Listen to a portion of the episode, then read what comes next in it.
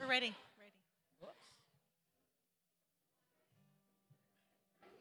Good morning, everyone. Welcome to First Baptist Church. We are so excited to have you here today to be in God's house and to praise his name. Y'all ready to sing some praises to the Lord? Amen. Amen. Let's stand up and praise together.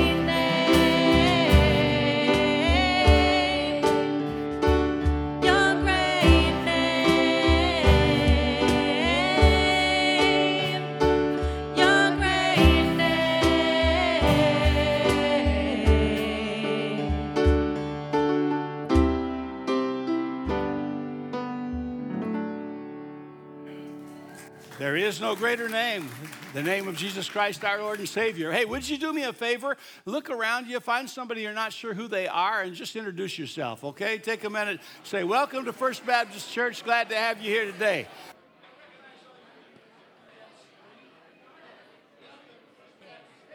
And of course, Lori. Yes, I do. Yeah.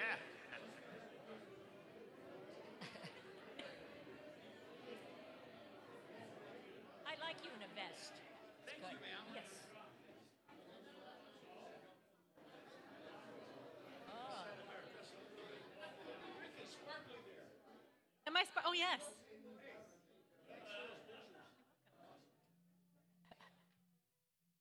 I guess you're through. Okay. Uh, all right. We're glad to have you here. If you're here for the first time at First Baptist Church, we really appreciate the fact that you're here. Now, if you'll do me a favor, and I, how many years? Eight years I've been saying, please fill out one of the visitor cards. And sometimes people go, nah, they're going to sell our information to some timeshare group somewhere.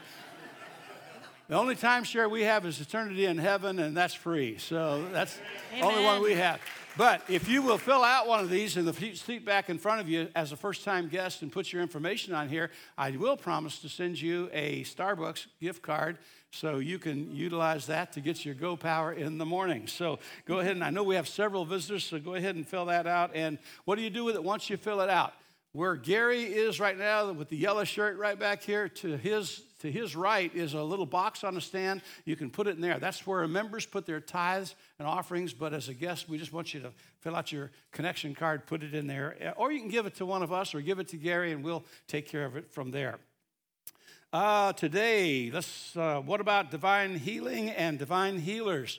Uh, that's the subject of the message today. So if you're here uh, by way of YouTube or Facebook, thank you so much for coming today. We hope that soon you'll be able to be here in the service physically. we have a military lunch afterwards. All those active duty on the patio have a free lunch. And then I have a trustee meeting. Trustees are going to eat with you guys and gals out on the patio. Then we're going to go into the room over here and have a short meeting.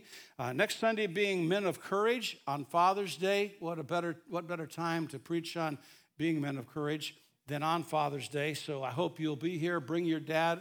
Uh, bring that significant guy in your life here at church. We'd love to have him here. And then church barbecue on June the 25th. and these uh, are sign up cards to bring. Uh, we're going to have hot dogs and hamburgers. So it's going to be a summer barbecue. Uh, but what, if you'd like to bring a side dish or desserts, please go ahead and sign up so we know what we have. Uh, that'll be on the 25th, right after the morning service, and everyone is invited to that.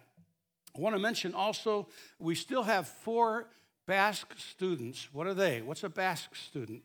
Someone from Spain who probably doesn't know the Lord as their personal Savior yet, but has elected to sign up to come to SUSA, which is Summer United States of America, which is an opportunity for them to be like a foreign exchange student for one month. So it's, it's mainly it's the very end of June to the very end of July. There are activities planned. You don't have to, it's not like you're babysitting or have to create some kind of something going on for these kids. Uh, there's a lot of activities that are planned. It would mean uh, letting them stay at your house. So we have one, um, one, uh, we have one guy and three girls, or three guys and one girl. Hmm. I'm not sure. David, do you know? Is David here? No. Okay. Huh? A guy and three girls? Okay, thank you, Bo. A guy and three girls. So if you have the opportunity to take someone, let me know today. We'll get a hold of Chris and let him know that. We want to pray for Donna Rupley, who's been having some real tough times physically. Uh, so I'm going to have a word of prayer for her. But also, I want you to pray for uh, Nick, his good friend Jim Rousseau, who went to church here years ago. Some of you will know Jim Rousseau, uh, passed away. And so Nick is over in, I think it's the Mesa, taking care of some uh, business there with, with that loss of, of his friend. So uh, let's bow our heads in a word of prayer. And if you have a special need today, something that's heavy on your heart, uh, just indicate with an uplifted hand just for a moment. Hold it up. Say, I've got something on my heart. God bless you. There's several, lots of people here. All right. Our Father, before we do anything else, we want to just acknowledge you are the most important person in our entire lives. Lord, you're the one who loves us. You're the one who sought us out. You're the one who gave us the opportunity of having everlasting life. because you allowed your son to die on the cross for our sins to pay the price. Father, so because of that, when we have a loved one who professes faith in Christ, like Jim Rousseau, we know that the loss is ours and the gain is his, and that he's with you forevermore.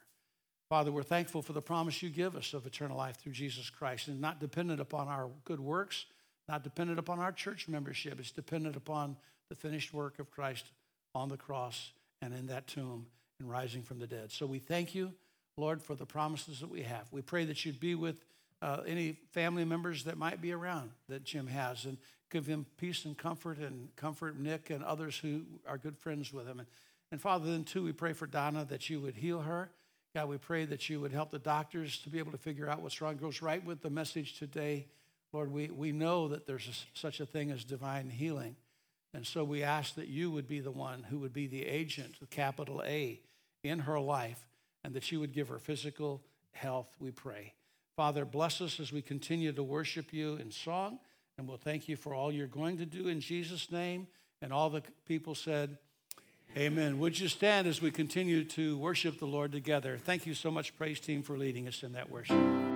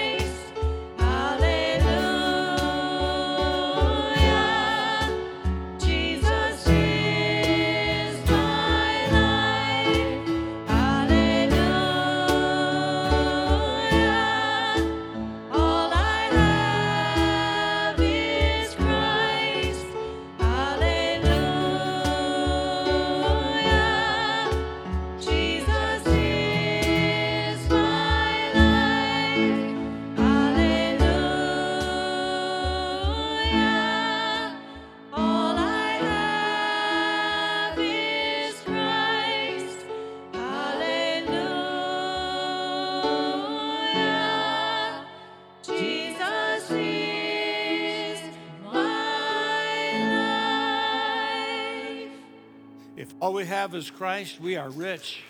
Absolutely rich. Thank you, praise team, so much. You may be seated. Boys and girls, before you go to your class, would you come right down here for just a minute? I want to tell you something that I hope you'll always, always remember. And while the boys and girls of First Baptist Church are coming up here to the front, I'd invite everyone else to the Gospel of Mark, chapter 1.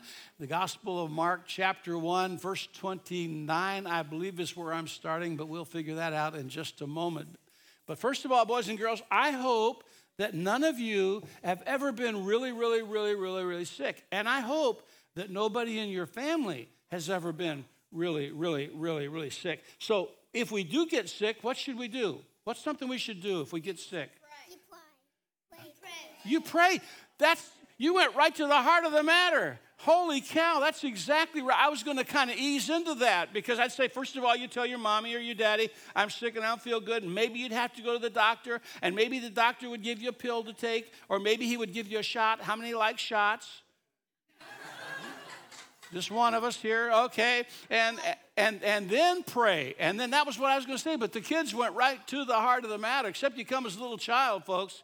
And and you know what? Thank you so much for that, because that's the main thing. So so there's no problem with going to the doctor. It's not a sin. It's not wrong to go to the doctor. It's not wrong to take medicine. It's not wrong to get a shot if you need one or have surgery. But it's always, always, always important to pray and to ask God to be our healer because He's the one who forgives all of our sins and heals all of our diseases. Now, I got one more thing to tell you, boys and girls. Listen up closely because you'll, you'll need to know this for life. God doesn't always heal. And it's kind of sad, but God doesn't always heal. Sometimes our loved ones get sick and they go to heaven, and sometimes our pets get sick and they don't get well. So God doesn't always heal, but the ultimate healing, the best healing of all, is when we are in heaven with the Lord Jesus Christ forever and ever and ever, and will never, ever get sick again. Not a tummy ache, not a cold, not a COVID 19, 20, 21, 22, or 23. Nothing will be with the Lord forever and ever. So be sure to trust God for your salvation and for your healing. Father, I pray that you bless these boys and girls, and I pray that, God, you would keep them safe from injury, from violence, from uh, illnesses and diseases, from accidents, from things that happen in a broken world. And Father, if something like that happens to any of us, I pray that we would immediately turn to you, like was pointed out just a minute ago. That that's what we need to do is pray. So, Father, we pray for them. We pray for their safety, pray for their families, and pray for this service today. We pray in the name of Jesus, our Savior. Amen. Amen. God bless you. Go ahead and go to your classes. Thank you so much for coming up here. I appreciate you. Uh, let's give them a hand. Good job. Good job. All right, so we are, for those of you who are visiting for the first time here at First Baptist Church Coronado, we are in a series of lessons on the life of Christ. And what I'm endeavoring to do is to study chronologically the life of our Savior through his, uh, really, he was only on the earth about 33 years, but really, we don't know a lot about anything that happened other than the last three years for the most part. There, were the, there was the birth of Christ we know about, there was the dedication at the temple, uh, there was the flight to Egypt, there was uh, coming back, returning to Nazareth, there was the time when he was 12 years of age and he reasoned with the doctors and the lawyers and the theologians in the temple. Uh, but then there was not much else until he's about 30 years of age. So we're looking at spring of 31 AD in Capernaum, a city that's located on the uh, northwest side of the Sea of Galilee, which is also called what? The Sea of Tiberias.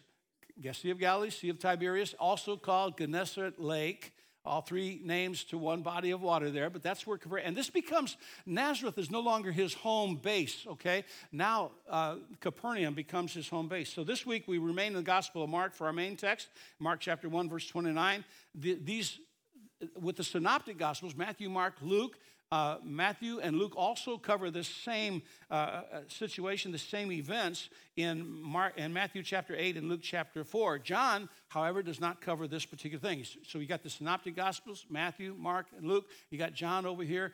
They're, they're reporting and recording as the Holy Spirit leads them, and together we get a picture of exactly what happened. So uh, next week, I'm just going to let you know ahead of time, we're going to break for Father's Day, preaching a message on uh, being men of courage.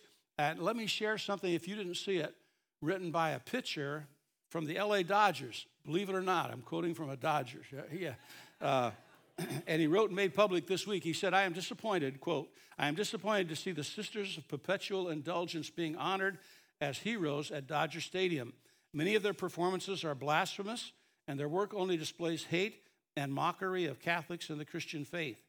I understand that playing baseball is a privilege and not a right. My convictions in Jesus Christ will always come first. I love this. Since I've been with the Dodgers, they have been at the forefront of supporting a wide variety of groups. However, inviting the Sisters of Perpetual Indulgence to perform disenfran- disenfranchises a large community and promotes hate of Christians and people of faith. The single event alienates the fans and supporters of the Dodgers, Major League Baseball, and professional sports as well. People like baseball for its entertainment value and competition. The fans do not want propaganda or politics forced on them. The debacle with Bud Light and Target should be a warning to companies and professional sports to stay true to their brand and leave the propaganda and politics off the field. I believe Jesus Christ died on the cross for my sins. I believe the Word of God is true. And in Galatians 6 7, it says, Do not be deceived. God cannot be mocked. A man reaps what he sows. This group openly mocks Jesus Christ, the cornerstone of my faith, he said. And I want to make it clear that I do not agree with nor support the decision of the Dodgers to honor the Sisters of Perpetual Indulgence. And then he quotes Joshua 24 15, but as for me and my house, we will serve the Lord. Uh, and that's Blake, I, I, think his name is Trinan, Trinan, Trinan, something like that. but let's give him a hand. All right, yeah, a man of courage. God give us more dads. God give us more men who will be men of courage. By the way, our, our Wednesday night Men of Resolution study is based on that very idea of being men of courage. So this week we venture into the field of supernatural healing. Uh, and we'll look at divine healings, healings by God. In Mark chapter 1, verse 29, reading from the translation I'm reading from, it says, After Jesus left the synagogue with James and John, they went to Simon Andrew's house. now, Simon's mother in law was sick in bed with a high fever. They told Jesus about her right away. So, the first point is the Pope's mother in law is ill. Uh, and and I, I say this with tongue in cheek uh, because uh, some people believe that uh, Peter was the first Pope. Um, but they and they based that, I believe, on a misinterpretation of Matthew chapter 16, verse 18, when Jesus said, I will build my church upon the rock. He was referring, I think, to himself. He built the church. Jesus is the foundation of the faith, He's foundation of Christianity. Uh, so Roman Catholic priests were not allowed to marry, even though some did at certain points in history. But Peter was married, uh, and it led to his having a mother-in-law. That's one of the byproducts of getting married, is you have you have a mother-in-law. I was blessed with my mother-in-law. Sorry about yours, but anyhow. the only other mention of Peter's wife is in 1 Corinthians chapter 9 and verse 5. And he was married at the time of his call. We don't know about the status of the other uh, disciples, but I consider it uh, heretical to consider and to think that Jesus himself was married, as some imply, uh, and, and, say that he was married to Mary uh, Magdalene and so on. Uh, there's no support of that whatsoever in the scriptures, in the Word of God. So Jesus, James, and John left the synagogue where we talked about last week, where he had been in a spiritual battle with a demon. He cast out a demon. Demonology is a real study, demons are real things. Satan is a real spirit being, he's a fallen spirit being. Angels are real, they're unfallen spirit beings created by God. And so people were astonished at his ability to cast out the demons, and also they were astonished at his manner of speaking. He was very loving, and his matter of speaking, the doctrine that he taught. And he did all of this on the Sabbath. Uh, so the issue of healing on the Sabbath would be addressed here and again later in the third chapter of Mark. You see, what was against some of the things that were against the Sabbath laws were not scriptural prohibitions, they were rabbinical prohibitions. Uh, some of the Jews had made up more things uh, and, and laid those heavy burdens upon the people, saying that you, you, uh, you shouldn't work on Sabbath. That was something that was created for the Jewish people, but they went beyond that and, and made all kinds of uh, limitations. So, in a moment, we'll see that uh, a lot of the Jews wait until after sundown to bring their diseased and demon possessed family members and friends to Jesus after the word gets out what he did. Uh, the reason they do that is because they're still obeying the rabbinical law of uh, uh, the Sabbath. And the Sabbath ended at 6 p.m. or at sundown. Uh, so Jesus sees no need to wait, however. He's acting out of the norm of other rabbis. So the four disciples are his entire entourage at this time uh, and others would be added soon, but not yet. So Peter's mother in law was in bed, and, and Luke sheds a little bit more light on this fever. He says it was with a great fever in Luke chapter 4, verse 28, the cause of which were not made aware. Now, fevers were very, uh, could be very, very serious and even fatal maladies in Jesus' day. This was way before antibiotics. I was born before antibiotics. I remember when Dr. Salk became, and where I grew up, there's, there's, there are things named in his honor. We have stuff right out here in California named in his honor. But he discovered uh, penicillin, I believe it was. And so uh, this was before antibiotics, this was before steroids. Uh, this was before NSAIDs were available. Uh, hey, I don't know how many of you know the story of Newt Rock, Knute Rockne. I didn't realize that's the way you pronounce it. Knute Rockne. We watched a film from 19- 40 on Knute Rockne is a great film, but it was based on the Gipper who passed away at 22 or 3, 4 years of age because of infection. And so, uh, so this, this was, fevers could be very, very dangerous and even fatal. It meant there was an infection somewhere going on. And if that person wasn't healed of whatever infection was going on, they very well could die. And so, at any rate, in verse 30, they told Jesus about her right away. And so, what about Jesus' actions toward her? In Mark chapter 1, verse 31. So, he went to her bedside, the Bible says. He took her by the hand and he helped her sit up. Then the fever left her and she prepared a meal for them. There are no incantations mentioned here. There are no special commands. There are no, there's no interaction with demons or, or, or a demon, Uh, other than what Luke says in Luke chapter 4, verse 38. He stood over her and rebuked the fever, and it left her. But I want you to notice something here. Jesus touched her. She was, she was sick of the fever. She was probably contagious. Jesus touched her. He wasn't afraid to do so. He wasn't reluctant to do so. He took her by the hand and he had her sit up and she was healed. He healed her with his touch. There was no fanfare, there was no lengthy prayer, there were no magic formulas employed. There was a simple act of touching her hand and rebuking the fever, and it was gone. So, this, this will become a frequent action in Mark's gospel uh, in you know, eight or nine different places that I have listed here. If you're interested, I'll give you those references uh, of where Jesus is touched by someone or he touches someone and they become healed. So uh, the healing was instantaneous, by the way. She sat up and, and got up and prepared a meal. It was complete. There was no convalescence that was required. And with such a healing, she was able to go about her domestic duties right away. Now, some of you ladies will find it, you know, ironic. She's sick in bed with a fever. Jesus comes in and says, You're healed. Now go fix dinner. Uh, not, I'm not sure that's exactly how it worked. Uh, but maybe it was just to show that she's, you know, if she's like like a lot of mother-in-laws, she's like, hey, let me go ahead and cook. I'm going to cook for you. Uh, her grandparents, uh, her grandma in particular, she would, she would hustle about the kitchen. She weighed about, I don't know, 75 pounds. And she would run all over and run and prepare everything put everything on the table. She wouldn't sit down and eat. She would just have us eat, and then she would eat afterwards. Uh, and her mom was always about the same way. Uh, she would fix for us. Uh, and so this is maybe something built into mothers in law. I don't know. Uh, but God bless you. I'm glad. And, and so, so the thing is, Jesus' touch is a healing agent.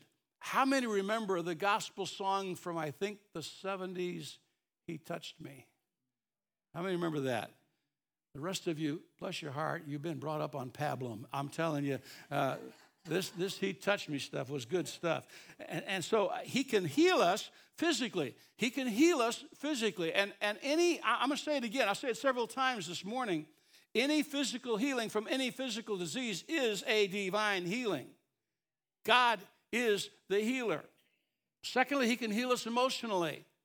He can. He can. He can stabilize our emotions. He can take the anxiety out of our minds and hearts. He can get rid of the fears. He can get rid of the, uh, the questions and the concerns and, and all of that. He can emotionally um, make us, uh, give us peace like a river. He can heal mentally. I believe that Jesus can heal mentally and mental problems and defects. I think God uh, can, can give us the victory in. He can heal us morally, certainly. He can heal us spiritually. We who were dead and now are alive again because of the power of the Christ and of the God the Father and God the Holy Spirit to heal us from our sin sickness and, and give us a whole new lease on life and make us a new creature. So, my question to you this morning is Has He healed you? Has He healed you? Now, first of all, physically, I believe He has, or you wouldn't be here because probably everybody's had something by this point in life that could have potentially taken our lives, but God healed you physically, no doubt. The greatest healing I, I will submit to you is spiritual healing.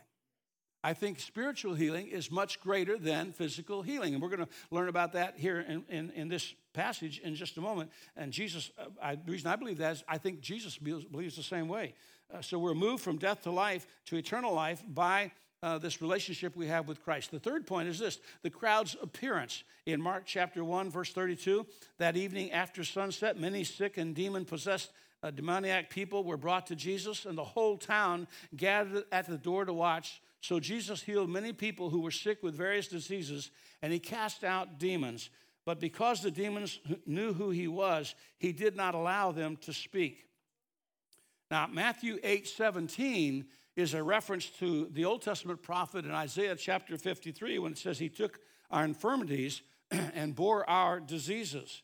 uh, while Jesus was not reluctant to heal on the Sabbath, even if it was against rabbinical rules, the public came after sundown, the beginning of the new day for the Jews, the first day of the week. So the whole, turn town, the whole town turned out, or the whole turn towned out. Uh, either way, it works with me.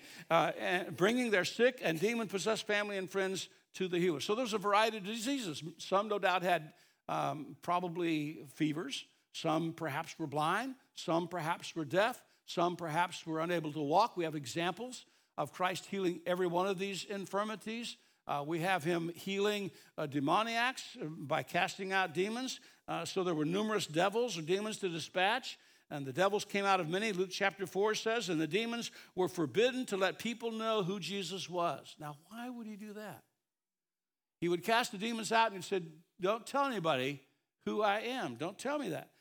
Luke's contribution uh, adds that the demons cried out specifically, Thou art the Son of God because the demons knew who Christ was. And I say once again, there are no atheists in the ranks of demons. Every demon knows that Jesus is really the Son of God. Every demon knows that they're up against someone who's going to get the final victory one day. Every one of them is hoping against hope that their leader, Satan, will somehow turn the tables, but he will not. The fourth point is this the four disciples' first tour. In Matthew chapter 1, verse 35, in the morning, rising up a great while before day, he went out and departed into a solitary place and there prayed. This became a common practice for our Lord.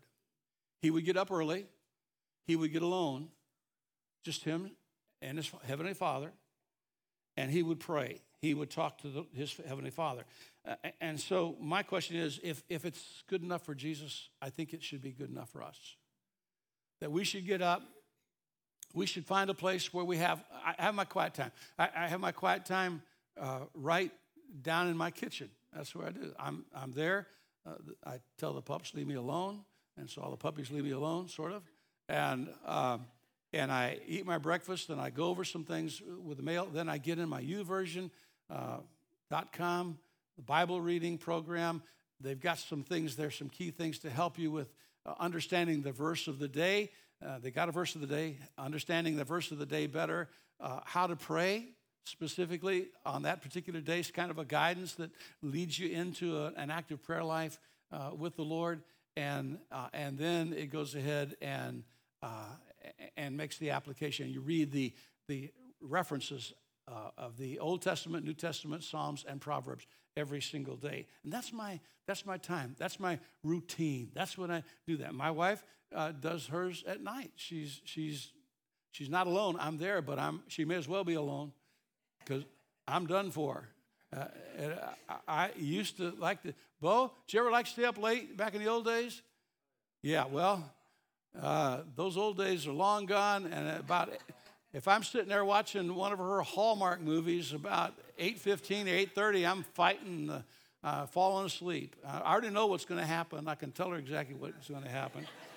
she knows what's going to happen. Even the people on TV know what's going to happen, but it, we go ahead and watch it, and I fight and fight and fight and fight that. But I go to sleep. She has her time when she reads her Bible and when she prays and talks to the Lord. So it's something that we ought to do. And if you're not doing it, please, please, please do it. Find a time, find a place. If you don't schedule time with God, it won't happen. It's like I've been getting, trying to get together with, uh, with Gary and, and, and Grant, and we want to go do some shooting, some shooting stuff.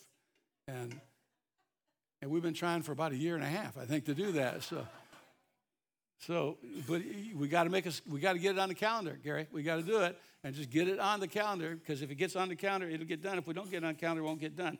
So, so here's Jesus. Common practice seek the Lord early, pray to his Father. Here's a question for you. Wait a minute. If Jesus is God, why is he praying to himself? That's weird.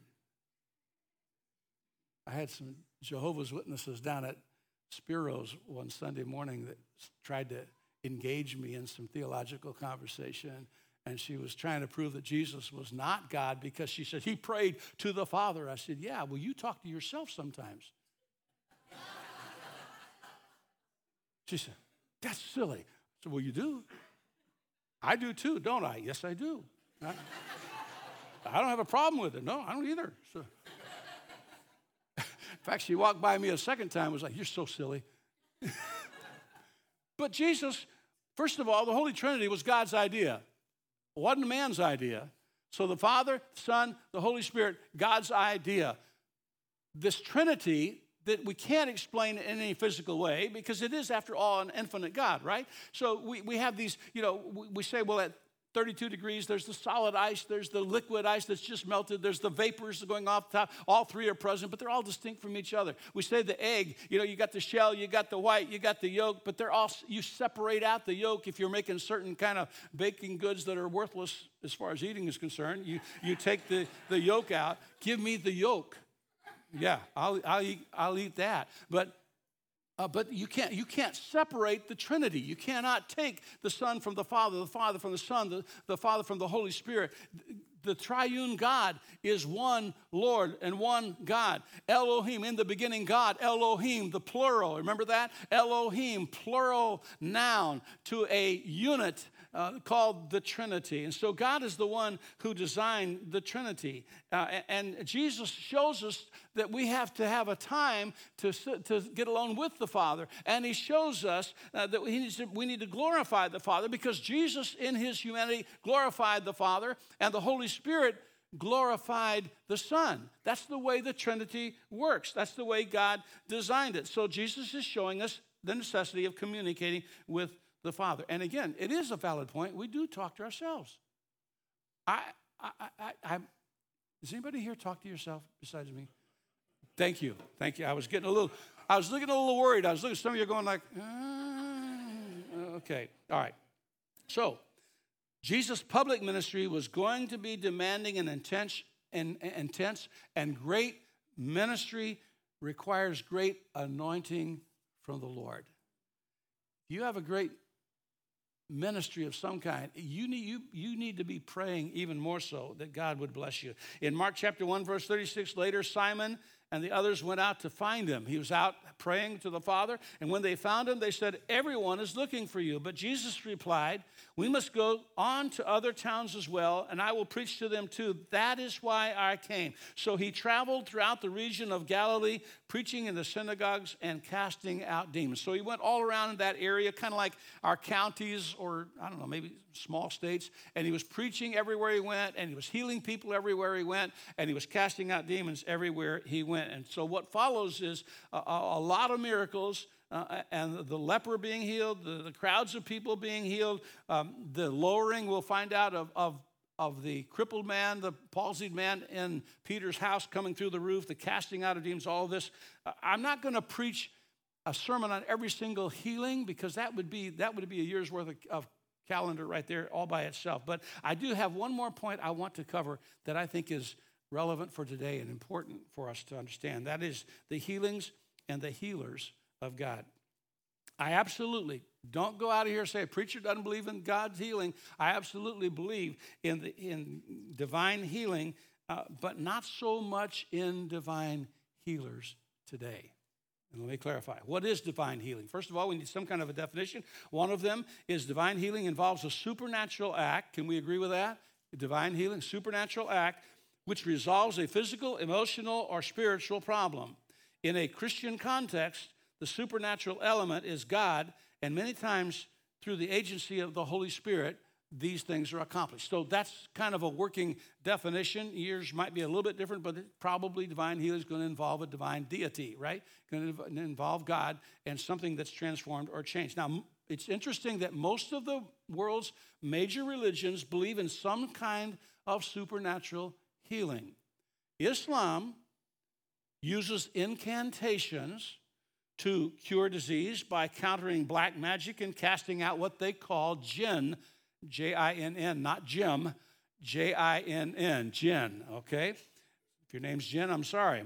Uh, Tibetan, Tibetan Buddhists employ elements of medicine, mantra, and meditation together.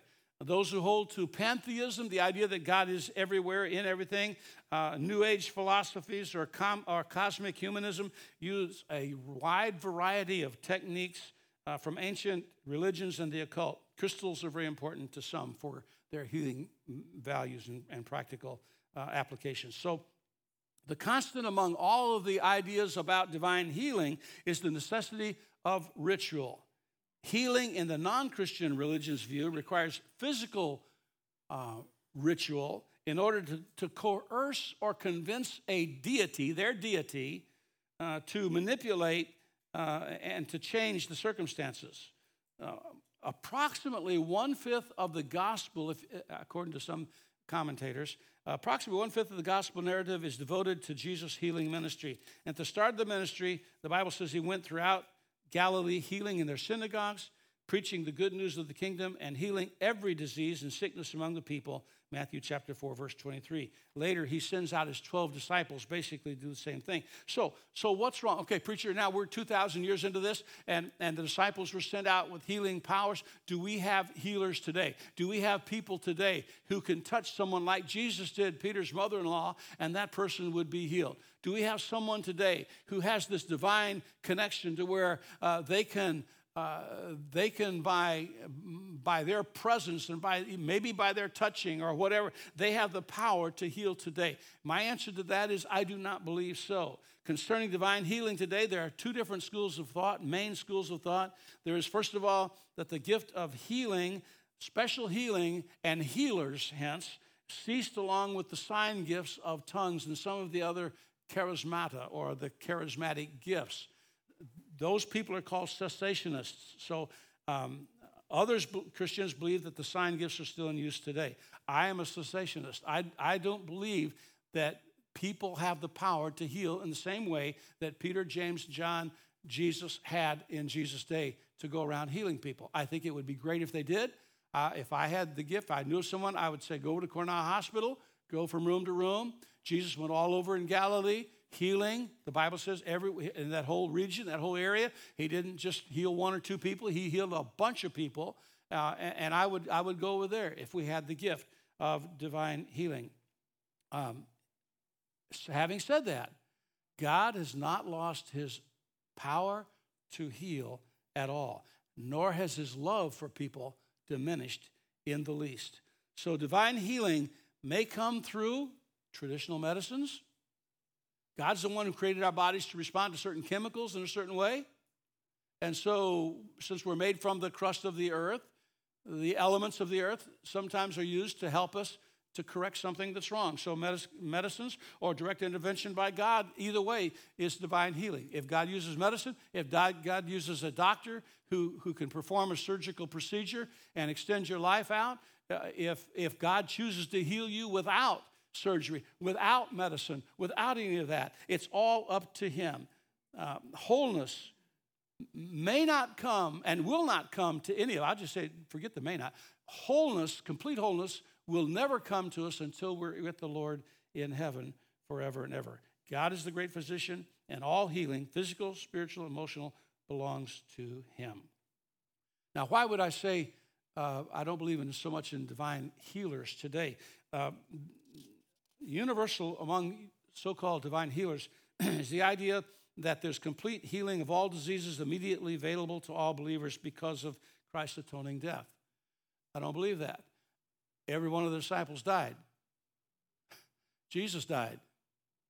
Um, I, don't believe that healing is universal and, and to every disease. Now, this healing is commonly dispensed through the healing hands of individuals, they say, who have the miracles of divine healing. So uh, they, they will, people will go to them. They will uh, seek out these healers. Um, even, even tribes will have these witch doctors and medicine men and uh, sh- uh, something starts with sham- sham- shamans and so on who can do. And, and some of that I think some of that, even in the Christian circle, Christian so-called divine healing circles, some of it, there's oppression mentally and spiritually that can cause us physical maladies. Do we agree with that? The, the psychosomatic illnesses, that means the, the, the, illnesses are not organic in origin. They didn't start out because we have a, an infected gizzard. It started out because our brain uh, is, is thinking wrongly about something, or our actions were doing something wrong, and so we reap the consequences of that wrong thinking or wrongdoing, so psychosomatic illness. So the solution, sometimes when someone can, uh, can, can move someone out of that mindset, then there might be a, a temporary relief from that. But that's not the same as divine healing. The only limit on healing, they say, is the believer's lack of sufficient faith. And I say to them, the greatest example in the Gospels, in my opinion, of divine healing is when God raised the dead. How much faith can a dead person have? And yet, Jesus could raise the dead and did on several occasions. Even the apostles could not always heal. Paul talks to Timothy, take a little new wine, grape juice, for your maladies. He, why couldn't he just heal him? He, he didn't have that ability. Epaphroditus, the same thing. Trophimus, Trophimus, the same way. Onesiphorus, the same way. So illnesses, accidents, and violence are all part of living in a fallen, broken world. COVID 19, or whatever it was, is part of living in a broken world. Diseases come,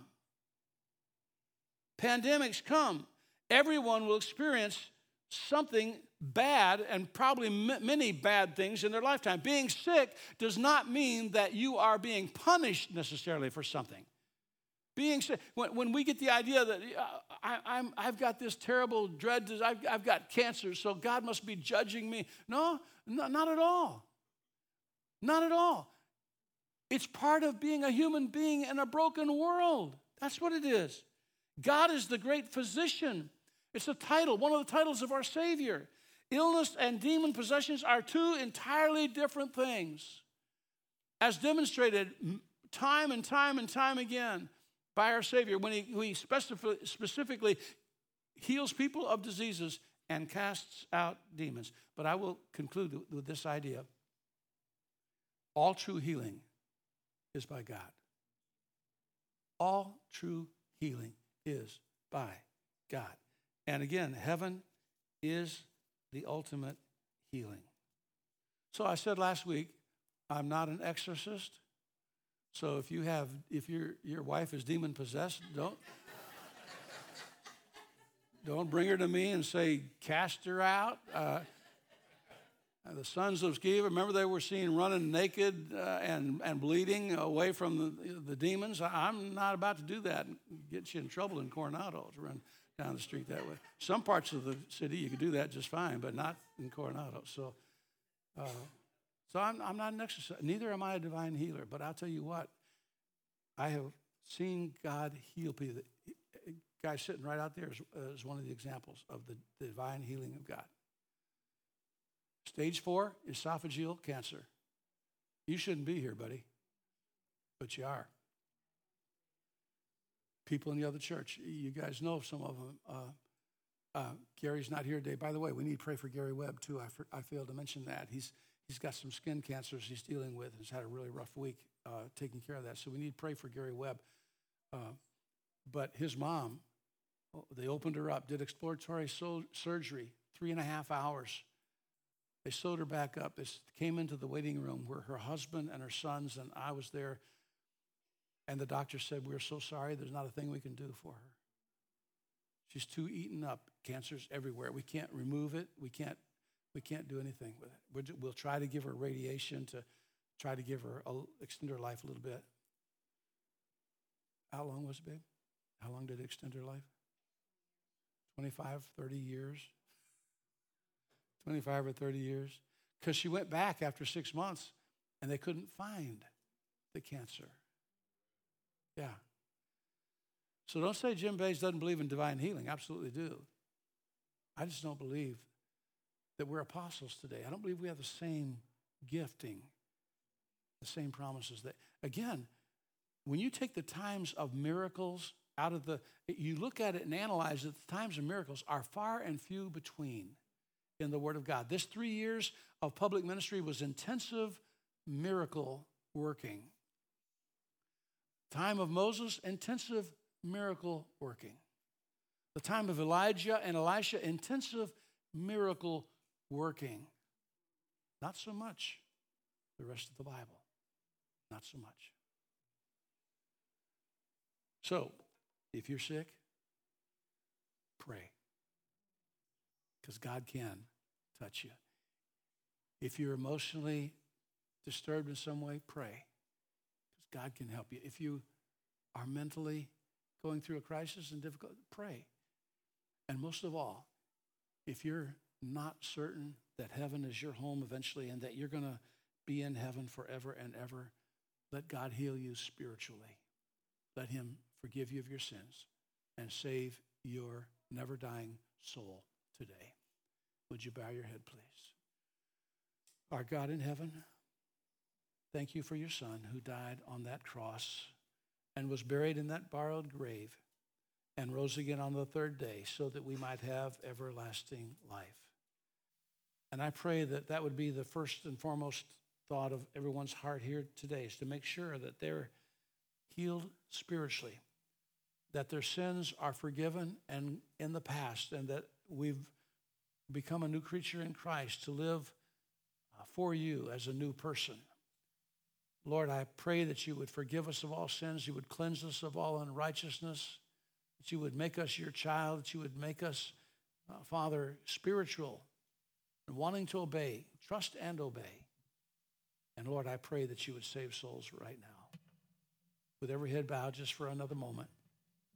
If you're not certain that if you died, you'd go to heaven, you're just not sure about that, and you'd like for me to pray for you, I won't embarrass you. I won't point you out. I won't call out your name. I may not know your name, but you'd say, Preacher, I want you to pray for me because I'm not sure heaven's my eternal home, but I'd like to know that one day. Would you raise your hand up, hold it up for just a moment?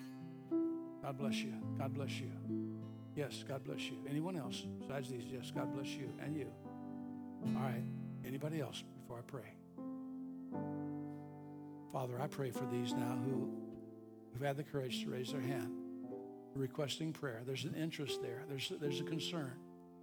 They're not certain about their eternal life. And God, I pray that you would show them that you are the only way to everlasting life. That you are the only one who died for our sins and rose again. That you are the only way. By putting our faith and trust in you, that's the only way we can have everlasting life. For whosoever shall call upon the name of the Lord shall be saved. And if that's you, I want you to pray, folks. This I want you to talk to God right now. He knows what's in your heart and your mind, and say to Him, "Dear God, I know I'm a sinner. I know I'm going to stand before you one day, and I want Jesus to be my personal Savior. I want Him to forgive me of my sins, come into my life, come into my heart, and give me everlasting life. I trust Him right now as my Savior. If you just prayed that prayer, every head still bowed, if you just prayed that prayer and you meant it, as sincere as you can be, would you lift your hands up once again? Hold it up high. One, two, three, four, five, six, seven.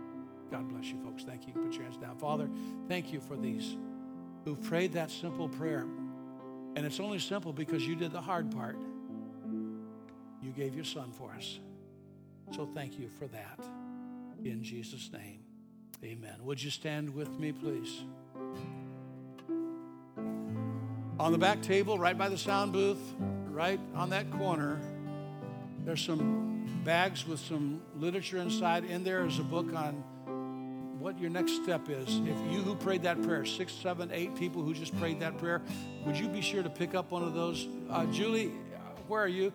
Make sure there's more there. I think we, there, I think there's four or five there, but make sure there's some more there um, by the time we get dis- dismissed, if you would, please. Oh, there you are. All right, so yeah, yeah, and, and pick up one of those books for sure. There's some, they're on the table right there. But if there's someone here, you need to come and have prayer. You need some, someone to pray with you. Rachel's back there, ladies. My wife's down here for you, ladies. I'm here. Uh, see, Ryan's right over here. God bless you. So come and let us pray for you. Whatever we can do. If you're interested in being saved, baptized, we've got two people going to be baptized today, and uh, we'd love to take care of baptizing you as well. So as we sing the invitation, would you come right now?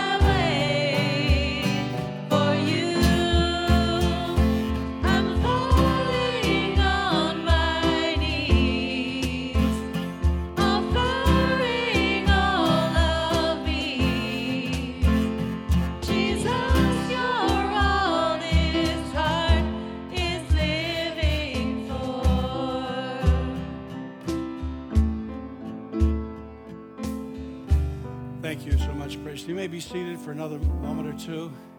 We have two people who are going to follow their Lord in believers' baptism. And I'm going to ask, first of all, Eunice, if she would come. You want your shoes on? There you go. Right here. You may be seated. There you go. This is Eunice. Can I tell them you're 29 years old? Is that okay? That's okay. That's okay. Mac, 80 years old, following the Lord and believers' baptism. And the preacher was negligent today. I, I didn't tell Eunice that she needed to bring a change of clothes. So she thought we had the baptismal robes like we had at the other church, huh? And uh, surprise, you're going to get totally wet. So I was telling Mac about that, and he said he can't help you out there. He's sorry, but so.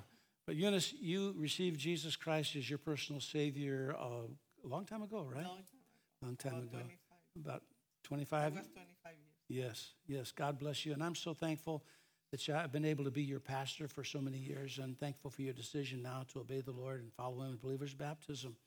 It's a picture of the death, burial, and the resurrection of Jesus Christ. Doesn't save us. Jesus is the only one that saves us. So God bless you. Take a little breath. Amen. God bless you.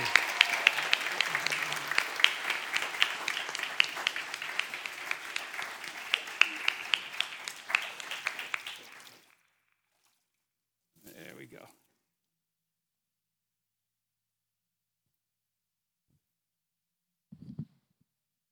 Joey?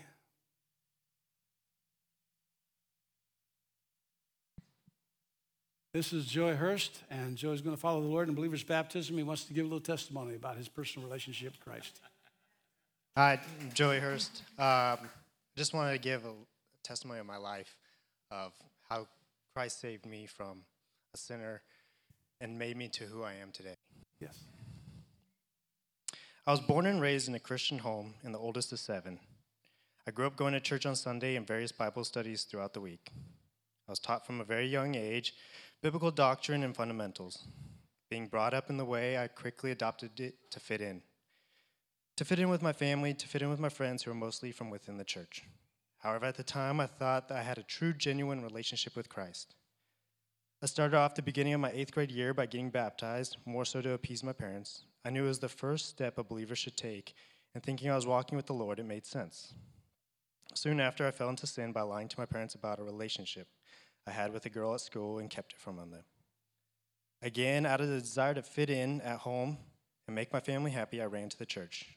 I became heavily involved in many different areas, all while thinking and calling myself a believer. As soon as I joined the military, my true nature began to show through. My language turned sour. I gave myself over to pornography, fornication, alcohol, and drugs.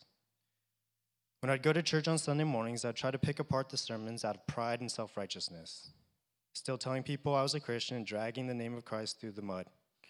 Shortly after my first deployment, my, my now wife and I began dating and moved in together. Of course, I didn't tell my family this and began a lie saying that our relationship was completely biblical. We got married seven months later and began dating, and shortly after our marriage, I left for my second deployment. During this time, she came to know the Lord, and for many years after, urged me to come forward to my parents about my lie. I rejected the idea and figured that since we were married and were doing everything biblically now, there was no reason to bring up the past. After my eldest son was born, we decided to move back to California to be around the family. During this time, we were introduced to the Navigators group, and I began to attend. I sat in a group for the first time. It was as if I truly understood what was being said. The leader of the group was teaching out of 1 John 1 5 through 10. This then is the message which we have heard from him, and declare unto you that God is light, and in him is no darkness at all. If we say we have fellowship with him and walk in darkness, we lie and do not the truth. But if we walk in the light as he is in the light, we have fellowship one with another. And the blood of Jesus Christ has cleansed us from all sin. If we say we have no sin, we deceive ourselves and the truth is not in us. If we confess our sins, he is faithful and just to forgive us our sins and cleanse us from all unrighteousness. If we say we have not sinned, we make him a liar and his word is not in us. That night, I decided to give my life over to Christ, not out of a desire to fit in, but because I truly wanted to walk in the light and no longer walk in the darkness like I was. I wanted to be clean from my sin, to be forgiven and enjoy His love forever. In the days and weeks that followed, the Holy Spirit began a new work inside me. I had an extreme hunger for the Word, and the pleasures of the world now made me physically ill. I called my parents and confessed my past 10 years of actions and lies and apologized for the hurt it brought them. I had been broken and made a new creation. I am now a new man in Christ, and my desire is to no longer to fit into this world, but to obey, follow, and do as he commands. Amen.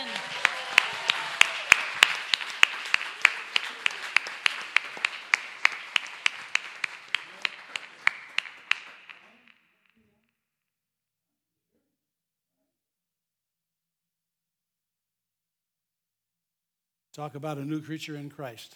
Amen. That is the, one of the best testimonies I've ever heard, Joey. I appreciate you, man. It's humbling to be able to baptize you, my brother, in the name of the Father, the Son, the Holy Spirit, bearing the likeness of his death and raised again in the likeness of his glorious resurrection. Amen. God bless you. Uh, God bless you. man.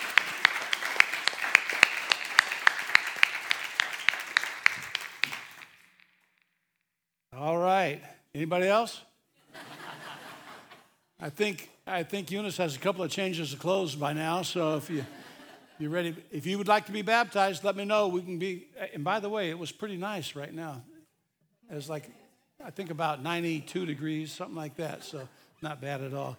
Let's stand. We'll be dismissed in a word of prayer. Father, we're so grateful and thankful for Joey and his testimony, for Eunice and her testimony, for their willingness to follow you in believers' baptism, for the six or seven or eight hands that went up professing faith in Jesus Christ as their personal Savior. God bless them and grow them, help them to know what their next step is. Thank you for every visitor. Thank you for every member.